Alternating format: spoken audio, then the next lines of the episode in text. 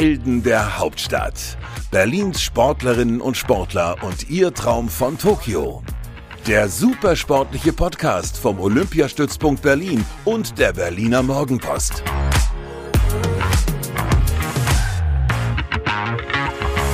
Herzlich willkommen zur nächsten Ausgabe von Helden der Hauptstadt, unser Podcast vom Olympiastützpunkt Berlin und der Berliner Morgenpost. Mein Name ist Inga Böttling. Hallo ihr da draußen, schön, dass ihr wieder dabei seid und hallo Leonie, schön, dass du auch dabei bist. Hallo. Ja, wer diese mysteriöse Leonie ist, das stellen wir euch jetzt mal vor in Leonie Kullmann in 60 Sekunden. Alter, 21. Sportart, Schwimmen. Olympiateilnahmen, 2016 und 2021. Glücksbringer. Mein Kuscheltier. Was darf in deiner Sporttasche nicht fehlen? Schwimmbrille, Badekappe. Welchen Sport würdest du machen, wenn du keine Schwimmerin wärst? Tennis. Wie, äh, was war dein größter Erfolg bislang? Der zwölfte Platz bei den Spielen in 2016. Und deine größte Niederlage? Mm, vier Jahre keine Bestzeit geschwommen zu sein. Wie jubelst du über deine größten Erfolge? Ich freue mich mit meinem Team und meinem Trainer. Äh, wer ist dein Vorbild? Mm, viele Sportler, von denen ich was lernen kann. Und wie viele Medaillen hast du schon gewonnen? Um die 50. Und welcher Superheld kommt dir am nächsten? Mm, Aquaman. Okay, das war auf jeden Fall schon mal viel Input. Ja. ähm, Tennis. Du würdest Tennis spielen. Ja, ich habe selber noch nie Tennis gespielt, aber ich guck's gern zu und mein Opa hat gespielt und hat gesagt, ich sei eine gute Tennisspielerin. Also wäre eine gute Tennisspielerin geworden, von daher hat mich das schon immer mal gereizt und ich will es auf jeden Fall ausprobieren nach meiner Schwimmkarriere. Aber, aber wann hast du Tennis gespielt, wenn ich das mal so fragen darf? Weil ich habe ja gelesen, du bist angefangen mit Akrobatik, Skialpin, Leichtathletik und Schwimmen. Ja, also, naja, ich habe nie Tennis gespielt. Ich habe nur mal einen Ball übers Netz geschlagen bei meinem Opa, aber so richtig ein Turnier habe ich nie gemacht, ein richtiges Training habe ich auch nie gemacht. Also die anderen Sportarten waren schon immer so im Vordergrund in meiner Kindheit. Mhm. Und ähm, wie kommt man dazu, so viel Sport zu machen plötzlich? Meine Familie ist sehr sportlich und meinen Eltern war es wichtig, dass ich und mein Bruder, wir beide im Sport tätig waren. Und ja, früher habe ich Akrobatik gemacht, das habe ich auch sehr gerne gemacht und hätte es gern weitergemacht, aber wir sind dann umgezogen, dann war das nicht mehr möglich. Ski Alpin habe ich im Winter gemacht und dann Inlining und Leichtathletik im Sommer. Also das hat sich alles so ein bisschen kumuliert und ich hatte da an all meine Freude. Also ja, hatte eine, eine sehr aktive Kindheit. Ja, das klingt so. Äh, Akrobatik, äh, ist das so angefangen, dass du einfach irgendwie gerne Purzelbäume gemacht hast oder Pyramiden mit deinem Bruder gebaut? Oder? ja, ich weiß auch nicht genau, wie ich dann dazu gekommen bin. Also ich bin in einem kleinen Dorf, sage ich mal, aufgewachsen, Maubach in Baden-Württemberg. Und da gab es eine Mehrzweckhalle und da wurde Akrobatik angeboten. Also bin ich dann irgendwann da hin und habe mich getestet und mir hat es gefallen und ich war nicht die Beste, aber ich war gut für unten, für die Pyramiden. Und ja, dann hat sich das so ein bisschen entwickelt für ein paar Jahre. Überall werden solide Fundamente gebraucht. Auf jeden Fall. Das ist, das ist ein wichtiger Job, finde ich. Ja. äh, du hast gerade gesagt, ihr seid dann umgezogen in die USA, richtig? Genau, ja. 2009, glaube ich, sind wir umgezogen oder 8 ähm, nach Alabama ähm, wegen der Arbeit meines Vaters und ich bin dann da in die Grundschule gegangen. Und auch da dann zum Schwimmen gekommen. Genau, ja. Da habe ich dann im Verein quasi richtig angefangen zu trainieren. Und das ging drei Jahre, bis wir wieder zurück nach Deutschland gezogen sind. Warst, warst du früher auch so eine, so eine richtige Wasserratte? Also warst du so als Kind, dich konnte man ins Wasser schmeißen und man wusste, ja, die überlebt? Oder? Äh, Im Freibad ja, als es anfing mit Schwimmtraining eher weniger. Da habe ich mich manchmal sehr, sehr schwer getan und wollte auch nicht immer zum Training gehen. Aber als dann die Erfolge kamen, fiel mir auch das Training leichter und ich habe dann auch da meinen Spaß gefunden. Ich muss ja zugeben, Schwimmen ist für mich die Sportart, bei der ich am meisten Bewunderung gegenüber diesen Sportlern aufbringe. äh, weil ich, ich sehe im Wasser eher aus wie so ein verschrecktes Hündchen. Ähm, mhm. mein, mein, Schwimmen ist nicht so, also ich glaube, ich habe mein Seepferdchen erst jenseits der zwölf Jahre gemacht oder so. Schwimmen war noch nie so mein Ding. Deshalb ja, das, das goldene Abzeichen habe ich auch nie gemacht. Oh. Nur Bronze und Silber. Oh. Ja. Ist das noch ein Lebensziel? Ah, ich weiß nicht. Was muss man machen fürs goldene Abzeichen? Äh, keine Ahnung. Also ich könnte es bestimmt mal machen, aber Jetzt brauche ich es auch nicht mehr. Wäre wahrscheinlich eine leichte Übung für dich ja. mittlerweile. Ein Training absolviert ist das Goldene. Ja, echt so. Nee, das, Seepferdchen, aber ich war sehr stolz dann so mit 12, 13, als ich das Seepferdchen hatte. Das war, das war ein toller Moment ja. in meiner Schwimmkarriere. Ja, auf jeden Fall. ähm, In, in Alabama hast du, hast du angefangen zu schwimmen. Ähm, war es schon immer Freistil oder hast du auch was anderes ausprobiert? Ich habe angefangen mit dem Brustschwimmen, das glaubt mir heutzutage keiner, aber das war meine beste Schwimmart in der Tat. Und genau dann so, als ich 11, 12 war, wurde ich relativ gut auf den langen Freistilstrecken. Die 800 Kraul waren, glaube ich, die erste Strecke, wo ich so annähernd an die damalige Norm kam ähm, für, den, für den Jahrgang. Und dann hat sich das so ein bisschen weiterentwickelt. Ich habe immer, ich trainiere immer gerne Lagen, also alle vier Lagen. Ähm, aber Kraul wurde dann das Beste bei mir und ist es immer noch. 800 Meter, ich finde, das ist irgendwie, das, ich, wenn man diese kurzen Bahnen sieht, ist, kommt mir das einfach so unglaublich lang vor. Hm, ja, ist es. ist das nicht irgendwie ich weiß nicht, wenn man, wenn man da reinspringt und weiß, boah, ich muss jetzt hier, keine Ahnung, wie oft hin und her schwimmen, äh, ist das, ist das was, was dich reizt daran? Ähm, ja, die 800, die schwimme ich jetzt nicht mehr so oft, ähm, zwei, dreimal im Jahr noch so ungefähr. Das ist auf jeden Fall ein Projekt und da habe ich, denke ich, auch noch ein bisschen Potenzial. Aber man geht ja jedes Rennen anders an. Bei den 800 weiß ich eben, ich muss nicht so schnell anfangen, ich muss mir das besser einteilen und so endet man jedes Rennen, ich sag mal, mit der gleichen Kaputtigkeitsanzahl. Und ja, jedes Rennen ist irgendwie auf einem anderen Niveau anstrengend, aber man verausgabt sich ja trotzdem auf jeder Strecke. Mhm. Oder man versucht es zumindest. Und deswegen, ja, bei den 800 muss man auf jeden Fall mehr mit Köpfchen schwimmen. Mit Köpfchen. Hm. ähm, ich ich habe ähm, mir mal mehrere Schwimmer so angeschaut und deren, deren Karriereverlauf. Und ist es richtig, dass ähm, die Länge der, der Bahn, nicht der Bahn, die Länge der Disziplin quasi immer weiter, immer kürzer wird, je älter man wird? Ähm, kann ich für mich jetzt nicht so sagen. Also du bist mit 21 ja auch noch nicht so alt. Ja, okay. also bei mir ist es sehr, sehr wechselhaft eigentlich. Ich war gut auf den 800, dann bin ich eher auf die 100 gegangen, 200 und jetzt bin ich so bei den 400 angekommen.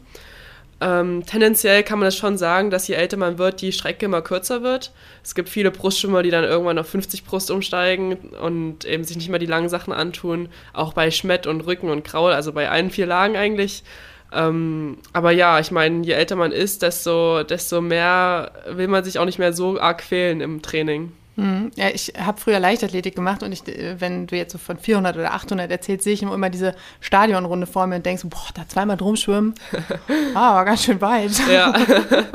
Aber als Schwimmer denkt man wahrscheinlich eher nur von Wand zu Wand, oder? Genau, also ich zähle in 100er Blöcken. Ah. Ich zähle 100, 200, 300, 400 und freue mich, wenn ich dann da bin. ähm, du hast äh, gesagt, Lieblingsstrecke sind die 400? Ja. Und für die hättest du auch die Norm für Olympia schon geschafft, richtig? Genau, ja. Aber es steht noch nicht fest, ob du starten kannst? Äh, ich wurde noch nicht offiziell nominiert. Das erfolgt erst Ende Juni vom DOSB. Aber bisher sieht alles so aus, als ob ich die 400 schwimmen kann und dann eben die 4x200 Kraulstaffel. Für die bin ich sicher. Ah, okay. Und das ist auch die, die du in Tokio schon geschwommen bist? In, äh, Rio. in Rio. Ja. ja, genau. Ah, okay. Ähm, ja, du warst 2016 in Rio die jüngste deutsche Schwimmerin, die je an Olympischen Spielen teilgenommen hat. Ja. Wie war das für dich damals? Äh, überwältigend. Also das ging relativ schnell alles. Der letzte Qualifikationswettkampf war, ich glaube, Anfang Juni. Und dann sind wir Ende Juni schon ins Vorbereitungstrainingslager nach Florianopolis, auch in Brasilien, geflogen. Das heißt, ich hatte eine sehr kurze mentale Vorbereitungszeit, um dann eben wirklich da an den Start gehen zu können, um mich auch konzentriert auf meinen Wettkampf vorbereiten zu können. Und dadurch, dass es mein erster Wettkampf bei den Erwachsenen sozusagen war, hatte ich kaum Kontakt zum Team vorher oder zu den Trainern, die mitgenommen wurden. Das heißt, ich musste in sehr kurzer Zeit sehr viel aufnehmen und sehr viel lernen. Und es war sehr anspruchsvoll. Ähm, aber ja, denn nichtsdestotrotz war es ein sehr cooles Erlebnis. Ich meine, das sind die Olympischen Spiele. da, das ist der Traum jeden, jedes Sportlers, da hinzufahren. Und ja, ich bin auch sehr stolz auf die Teilnahme und meine Leistung, die ich da abgeliefert habe und freue mich jetzt auf die nächsten Schritte. Du hast gerade gesagt, es war eine super kurze Vorbereitungszeit. Ähm, ich kenne das von mir, wenn ich ähm, so mehr oder weniger ins kalte Wasser geworfen werde und jetzt nicht so wahnsinnig viel Zeit habe, mir Gedanken über Dinge zu machen, dann klappt es meist besser, als wenn ich irgendwie Wochen vorher Vorbereitungszeit habe. Mhm. War das bei dir auch so ein bisschen so, dass du dachtest so, okay, es prasselt jetzt sowieso alles auf mich ein, ich muss da jetzt durch oder war das äh, irgendwie eher ein bisschen überfordernd? Ähm, ja, teils, teils. Also ich glaube, zu dem Zeitpunkt im Moment habe ich mir gar nicht so viel Gedanken darüber gemacht. Erst am so im Nachhinein, wenn man halt alles reflektiert, überlegt man sich, was man hätte besser machen können, was jetzt nicht so gelaufen ist und so. Und da hat man schon, ich glaube, mehr Sachen gefunden, als man hätte finden sollen. und ja, das war alles schwer. Als 16-Jährige habe ich auch noch nicht so gut kommunizieren können mit meinem Umfeld, mit meinen Trainern. Und das sind alles Sachen, aus denen ich gelernt habe und die mich jetzt zu einem besseren Sportler machen. Mhm.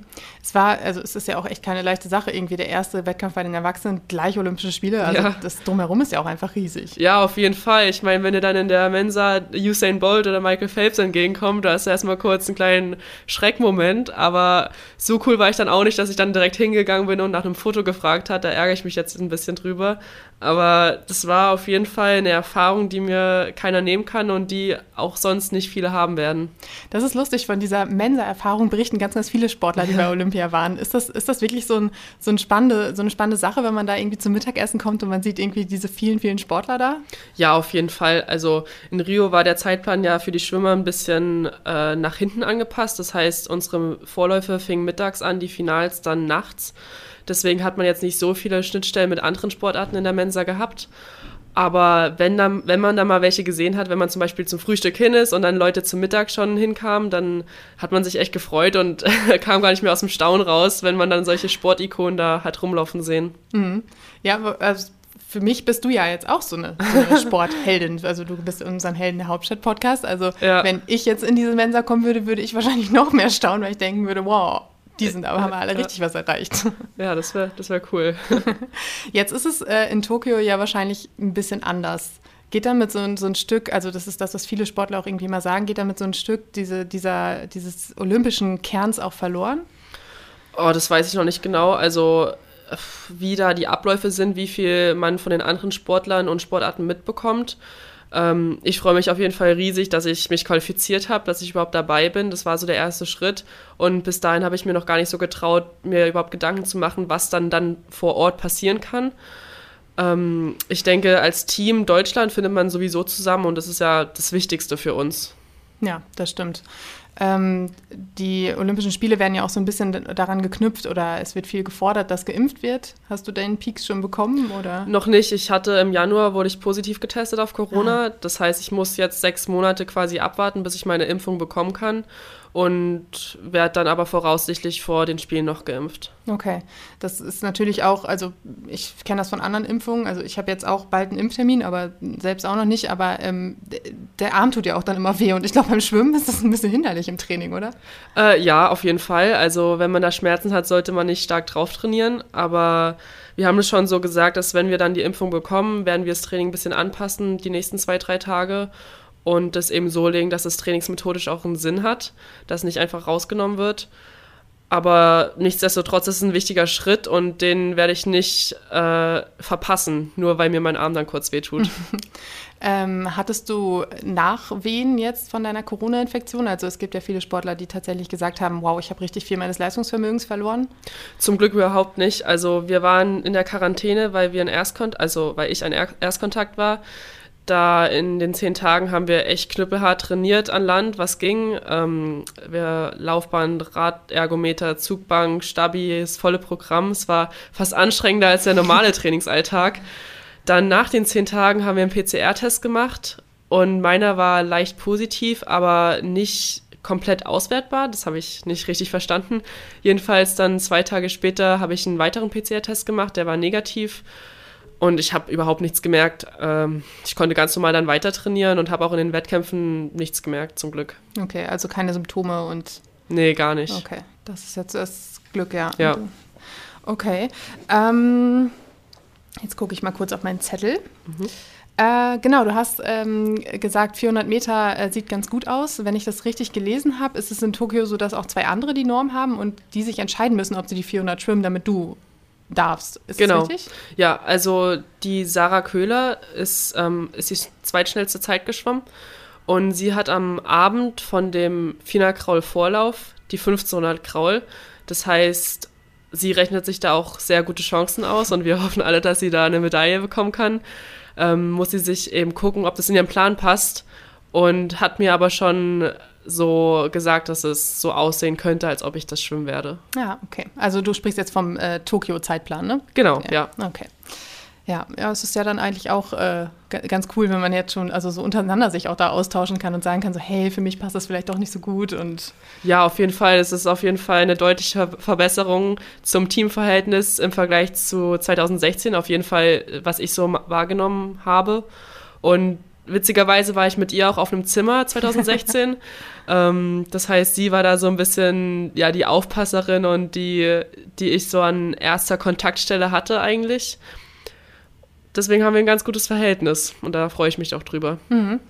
Ähm, du hast vorhin gesagt, dass du im, im Nachhinein von, von Rio auch so ein bisschen äh, reflektiert hast, was hätte besser laufen können und so. Hast du da irgendwas gefunden, was du jetzt auch mitnimmst oder was du auch für die Vorbereitung für Tokio mitgenommen hast? Ja, auf jeden Fall. Also mein Trainer, Lasse Frank, kommt voraussichtlich mit. Das ist natürlich schon ein großer, großer Schritt Richtung Verbesserung, weil 2016 da hatte ich meinen Heimtrainer, Heimtrainer nicht mit. Ähm, dann einfach diese lange Zeit. Wir hatten jetzt im April unsere Quali-Wettkämpfe. Die Wettkämpfe in Tokio fangen im Juli an, Ende Juli. Das heißt, ich habe da schon viel länger Zeit, um mich auch mental vorzubereiten.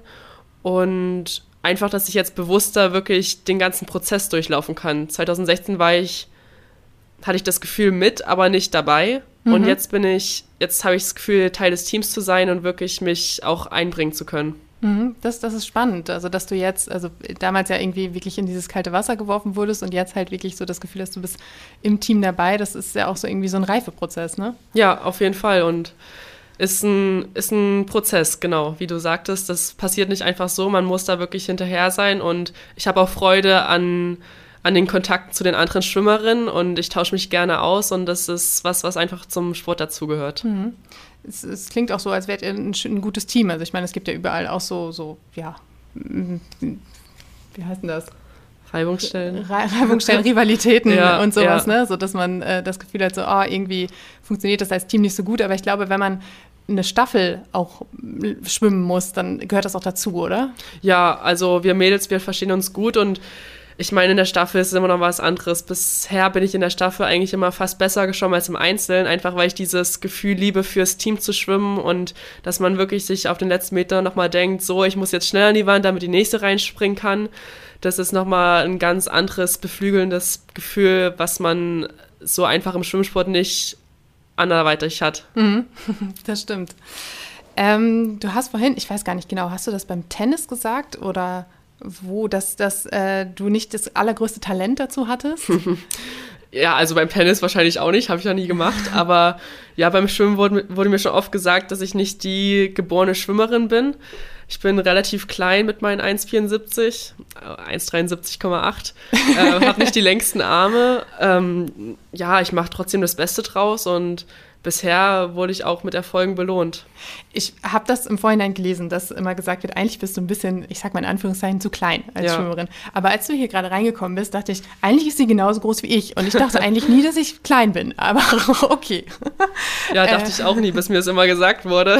Aber auf der Startbrücke bin ich schon ja nicht die größte, sage ich mal. Ich, ich, hatte das echt nicht auf dem Schirm, dass, dass Schwimmerinnen eigentlich größer sind. Ja, es teils so, teils so, aber die grauen Rückenschwimmerinnen sind meistens mindestens 1,80. Oh, wow, okay. Vielleicht hast du dann doch irgendwie besser eine andere Lage in ihrem Ja, man weiß es nicht. Also ich komme gut mit klar. Aber der Erfolg gibt dir ja recht, du hast es gerade gesagt, du bist eine der besten Freistilschwimmerinnen Deutschlands. Und ähm, ist das so, also ich, ich denke mir halt immer so, wenn mir ständig in meinem Entwicklungsprozess auch gesagt würde, ja, eigentlich ist das nicht so das Richtige für dich oder eigentlich bist du zu klein oder eigentlich sind deine Arme zu kurz. Das äh, würde, mit mir würde das was machen.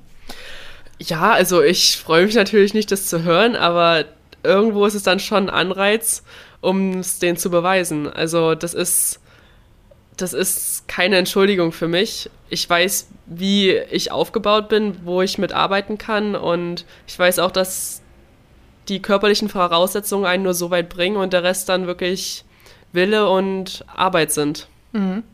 Ähm, du bist, äh, ihr, ihr, wart gar nicht so lange in den USA, ne? Ich glaube nur Drei Jahre. Drei Jahre, ja. genau. Und seit 2018 schwimmst du für die SG Neukölln? Oder äh, nee, schon eher 2013, glaube ich.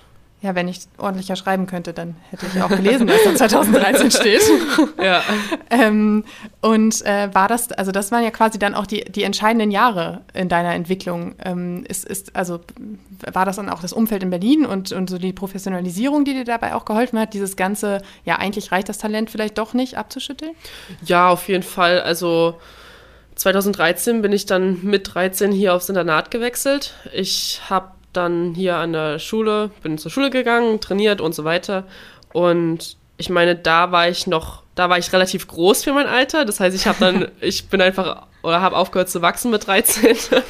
ähm, das heißt, da habe ich es noch nicht so oft zu hören bekommen. Das war jetzt erst so in den letzten drei, vier Jahren, wo ich das auch gemerkt habe, dass die anderen eben vorbei wachsen und ich quasi stehen bleibe. Aber wie gesagt, das macht mir eigentlich nicht so viel. Ich kann trotzdem trainieren und bin im Training trotzdem meist schneller als die Größeren. Ich, ich kenne das aus meiner, aus meiner Kindheit quasi, da war ich auch nicht immer so die Größte, aber ich habe mich dann ständig zu Hause, so, ich hatte so ein, so ein Tier, Metermaß irgendwie an der Wand. Ich habe mich ständig hingestellt und wieder geguckt, ist, bin ich jetzt gewachsen? War, ja, war so ist es bei mir eigentlich nicht. Also wie gesagt, als Kind war ich immer die Größte so und jetzt bin ich auf einmal die Kleinste. Das heißt, es ist irgendwie so genau das Gegenteil. Ähm, aber ich mache mir da jetzt nicht so einen Kopf. Wir sprechen ja auch nur über Zentimeter und nicht über sportliche Erfolge, weil da hast du ja, weiß nicht, was hast du vorhin gesagt, irgendwie um die 50 Medaillen vorzuweisen. Also. ja, Pi mal Daumen, ich habe die noch nie gezählt. okay. Aber ähm, das heißt, also das ist ja dann auch irgendwie eine, eine wichtigere Größe in so einer Karriere. Ja, ich hänge mir die jetzt nicht auf und sage, guckt mal meine Medaillen, aber ich weiß natürlich, was ich bisher erreicht habe und was ich gemacht habe, um das zu erreichen und das motiviert. Ihr seid äh, in Rio Zwölfte geworden mit der 4x200 Meter Staffel. Ähm, habt ihr euch jetzt auch so ein Ziel gesetzt, dass ihr sagt, das wollen wir wieder toppen oder ähm, ist, ist, das noch nicht so präsent? Finalteilnahme ist auf jeden Fall machbar und ich denke, wir sind vier gute Mädels. Wir haben eine schnellere Zeit auf jeden Fall, als wir 2016 hatten, aber die Schwimmwelt entwickelt sich ja auch weiter. Das heißt, wir wollen für uns unsere, unser gutes Ergebnis abliefern, jeder hoffentlich eine Bestzeit schwimmen und dann, ja, Top 8, Top 6, so um den Dreh. Top 8 wäre Finale, ne? Genau. Acht, acht ja. Nationen, ja. Ähm, ja. Dann gucke ich jetzt noch mal eben, mhm. was wir noch so haben. Ah, genau. Ab 10. Mai ist die Schwimm-EM in Budapest. Ja. Bist du da auch dabei? Nee, ähm, oh alle, alle Tok äh, ja, Tokio-Teilnehmer ähm, war eigentlich mein letzter Stand, dürfen nicht an den Start gehen wegen potenziellen Infektionsrisiko. Hm. Ähm, und auch, dass man sich eben nicht auf zwei Höhepunkte in so kurzer Zeit vorbereitet. Ähm, ich habe damit eigentlich kein Problem. Ich wäre zwar gern die EM geschwommen, einfach um Wettkampferfahrung zu sammeln, aber ich weiß, dass ich jetzt an Spielen, bei den Spielen an den Start gehen kann und das ist mir mehr wert als eine EM-Teilnahme. Mhm. Ähm, die, die ähm, äh, genau, ich glaube, es waren die Fechter, ne? die auch von ihren Wettkämpfen in, Bu in Budapest oder Ungarn wiedergekommen sind und so viele Corona-Infektionen hatten. Mm, ich glaube, da gibt es ein, ein, paar Sportarten, denen es so ergangen ist. Ja, das war wahrscheinlich auch so eine Konsequenz jetzt daraus, dass man dann gesagt hat, so, hey, wir sind lieber ein bisschen vorsichtig. Ja, wahrscheinlich. Ähm, wie wie sieht es denn sonst so aus mit euren ähm, Wettkämpfen? Also ich habe von vielen Sportlern halt gehört, wenn man einen kriegen kann, dann macht man den gerade, weil es einfach super schwierig ist, dass die organisiert werden. Geht es bei euch auch so oder ähm, hast du das Gefühl, du hast genug äh, ja, Möglichkeiten vor Tokio? Also jetzt im letzten Jahr von Februar 2020 bis April 2021 war eigentlich nichts. Wir haben ein paar Trainingswettkämpfe hier in Berlin im Sportforum gemacht, aber ansonsten hatte man eigentlich keine Möglichkeit, um sich auszutesten, auch gegen Konkurrenz, die nicht die Trainingsgruppe ist. Ähm, aber ja, ich denke, jetzt sind wir auf einem guten Weg. Wir haben einen guten Plan, was in Hinblick auf Tokio auch wichtig ist, damit man eben diese Sicherheit als Sportler-Trainerteam bekommt. Und ich denke, wir werden das Beste draus machen aus den wenigen Möglichkeiten, die wir zur Verfügung haben. Ich finde irgendwie, das, das hört man jetzt von ganz vielen, ähm, auch, auch Berliner Sportlern, die dann so sagen, ähm, ich, wir, wir können immer nur in unseren Gruppen gerade trainieren und so. Ich finde, das hat auch so ein bisschen Spannung, weil dann kommt man bei Olympia irgendwie zusammen und eigentlich weiß niemand so ganz genau, was der Rest so drauf hat. Also ich könnte mir vorstellen, dass es da schon viele Überraschungen gibt, oder? Ja, auf jeden Fall. Ich meine, jetzt in Deutschland haben wir Schwimmer ja so ein bisschen schon gesehen, was wir jeweils drauf haben. Was aber für mich interessant und auch cool war, war am 1. April-Wochenende Da hatten wir unseren ersten Quali-Wettkampf in Heidelberg und da waren wir, ich glaube, 60 Teilnehmer. Das heißt, es war ein sehr kleines Feld, aber trotzdem hat man die ganze Zeit rumgeguckt, was die anderen machen. Man hat eigentlich keinen Start so wirklich verpasst und war voll dabei und hat auch mitgefiebert, auch bei den anderen Teams. Das hatte ich so vorher gar nicht noch miterleben können. Und ich denke, in Tokio wird es eh nicht sein, dass wir da voll dabei sind und alles aufsaugen können, was wir sehen können. Kannst du da nur bei den Schwimmwettkämpfen dabei sein oder weißt du, ob du auch schon bei anderen Sportarten Das weiß kannst? ich noch nicht. Ich hoffe bei ein paar anderen, aber ich denke mal, das wird sich auf die Schwimmhalle ja, äh, da drauf belassen. Ja, weil Zuschauer ist ja auch noch so eine Sache, weiß man ja nicht genau, weil sonst äh, war es ja auch in den, äh, beim, also in Rio zum Beispiel so, dass man auch immer gesehen hat, irgendwie am Fernsehen oder so, dass viele andere Sportler dann bei anderen Sportarten mit waren und äh, angefeuert haben und so. Warst du in Rio auch äh, woanders unterwegs oder? Ja, also wir waren auf jeden Fall beim Freiwasserschwimmen. Das war ja dann an der Copacabana. Das, das hat Spaß gemacht zuzugucken. Ähm, bei Hockey waren wir, beim Ring, ähm, Wasserspringen ja, und ich glaube noch ein paar andere, die mir jetzt gerade nicht einfallen. alles, alles mitgenommen. Ja, ja, nee, wir haben wirklich versucht, alles mitzunehmen. Ähm, waren dann auch hier auf diesem, auf diesem Berg da mit der Statue drauf. Ich weiß gar nicht, wie der heißt. Äh, und ja, haben eben diese ganzen Touri-Sachen gemacht. Ja, meinst du, das ist in Tokio auch möglich? Ich glaube nicht. Also, ich glaube schon, dass wir da sehr stark eingeschränkt sind, was unsere Bewegungsfreiheit angeht. Ähm, aber ja, ich hoffe, wir werden, also wir werden auf jeden Fall das Beste draus machen und hoffentlich ein paar Sachen sehen können.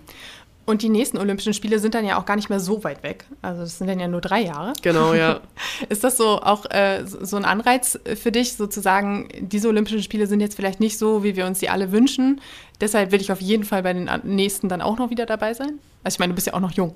Also dabei sein will ich auf jeden Fall, aber daran habe ich noch gar nicht so richtig gedacht, was ich dann da, was dann da, wie es sein wird. Äh, jetzt erstmal sind, ist dieser Sommer im Vordergrund und ich werde mich dann danach wieder sammeln und mich dann auf die nächsten Spiele hoffentlich vorbereiten. Hm, äh, wieder äh, nachdenken, was war gut, was kannst genau, du machen. Genau, was kann man mitnehmen, was kann man, wo kann man Haken hintermachen. Machst du das so ganz für dich allein oder ähm, besprichst du das irgendwie mit, mit, keine Ahnung, mit deiner Familie, mit, mit deinem Trainer? Ähm, also ich denke auch sehr viel selber so nach für mich, ohne das unbedingt teilen zu müssen. Aber was mir jetzt auch in letzter Zeit eben auffällt, ist es natürlich sinnvoll, das auch mit anderen Leuten zu teilen und nicht nur so für sich zu behalten.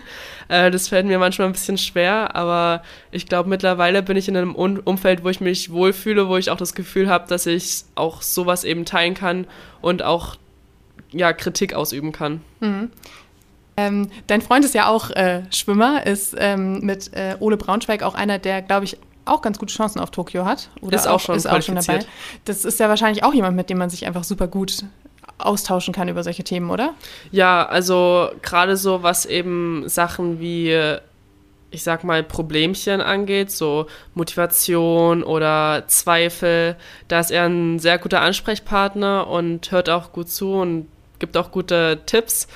Ähm, und ja, dass wir jetzt zusammen nach Tokio fahren können, ist natürlich sehr erleichternd und ja, ein, ein riesengutes Gefühl. Mhm. Ja, er weiß halt wahrscheinlich auch einfach ganz genau sofort, wovon du redest, wenn du irgendwie von vor allem irgendwie schwimmspezifischen Sachen sprichst oder, oder irgendwie trainingswissenschaftlichen Sachen oder so. Genau, ja, und da kann man auch einfach mal so ein bisschen ja, Dampf ablassen, sag ich mal, und er versteht es halt und da kommt man dann wieder schnell runter. Mhm. Ja, also Leistungssportler verstehen Leistungssportler wahrscheinlich noch, noch ein ja. Stück besser. Ne? Ja, wir versuchen nicht die ganze Zeit nur über Schwimmen zu reden und machen wir auch gar nicht so. Aber wenn dann wirklich mal was ist, dann weiß ich, dass er da ist und er mir zuhören kann und ja, mhm. mir gegebenenfalls auch Hinweise geben kann. Wart ihr auch zusammen im, im Januar in Quarantäne, weil du vorhin von wir gesprochen ja, hattest? Ja, genau. Ja, das ist wahrscheinlich auch gar nicht schlecht, oder? Dass man dann auch irgendwie mal zusammen, also klar, es ist anstrengend, Quarantäne und man kann die ganze Zeit irgendwie nur das Gleiche machen, aber dann jemanden zu haben, mit dem man auch mal einfach ja, über, über den Sport sprechen kann und dann aber auch eben nicht, ist wahrscheinlich auch ein Vorteil, oder? Ja, auf jeden Fall. Wir hatten dann auch einen Tagesrhythmus, den wir so die zehn Tage durchgezogen haben. Und wenn man es eben nicht alleine machen muss, dann hilft es auf jeden Fall. Hm, das glaube ich. Ähm, ich habe noch auf meinem Zettel stehen, dass du auch noch studierst nebenbei. Ja. Das, machst du das gerade auch noch oder hast du den Urlaubssemester genommen? Oder? Also ich bin für zwei Kurse eingeschrieben. Das ging vor drei Wochen los und ich habe mir jetzt vorgenommen, die Woche anzufangen. okay, du studierst Ingenieurswesen, oder? Wirtschaftsingenieurwesen, ja. Ah, okay. Ähm, ist, steckt da ein bestimmtes Berufsziel hinter?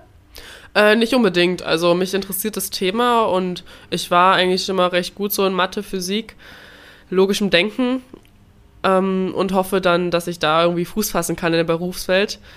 Ja, jetzt gerade fällt mir das ein bisschen schwer, so nach diesem Hoch der Olympia-Quali wieder mich quasi zu erden und mich vor den Laptop zu setzen. Aber es muss gemacht werden, das weiß ich. Und ja, wie gesagt, die Woche fange ich wieder an. Gerade ist ja, abgesehen vom Training auch, passiert ja auch rundherum nicht so viel. Ne? Ja. Also so freizeitmäßig gibt es ja, Ja, nicht so deswegen viel wäre es eigentlich eine gute Gelegenheit, um hier wirklich Gas zu geben, was die Uni angeht. Ja, ich versuche es lieber ein bisschen aufzuschieben, aber Das kennen wir alle.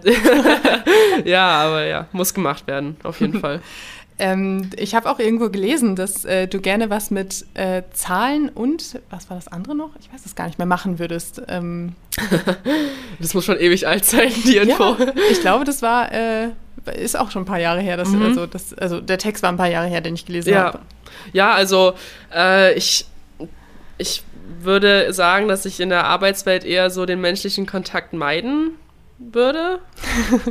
Will lieber so mein eigenes Ding machen, aber das kann ich jetzt noch nicht wirklich beurteilen, weil ich ja bisher nur Schwimmerin war. Ähm, und ich denke, ich bin da offen für alles und werde mir so viele Möglichkeiten, wie es geht, offen zu halten.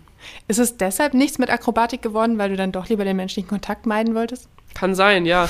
äh, nee, aber beim Umzug, da gab es dann ke- keine Akrobatik mehr in den USA. Ja, ich bin froh, dass ich jetzt eine Einzelsportlerin bin, weil so aufs Team angewiesen zu sein, stelle ich mir sehr schwer vor. Obwohl du ja vorhin gesagt hast, dass du im Team noch besser funktionierst. Das stimmt, aber da bin ich trotzdem für mich ins, im Wasser und ich glaube, vier ist nochmal was anderes als so elf oder wie viele Teamkameraden man in den anderen Sportarten hat.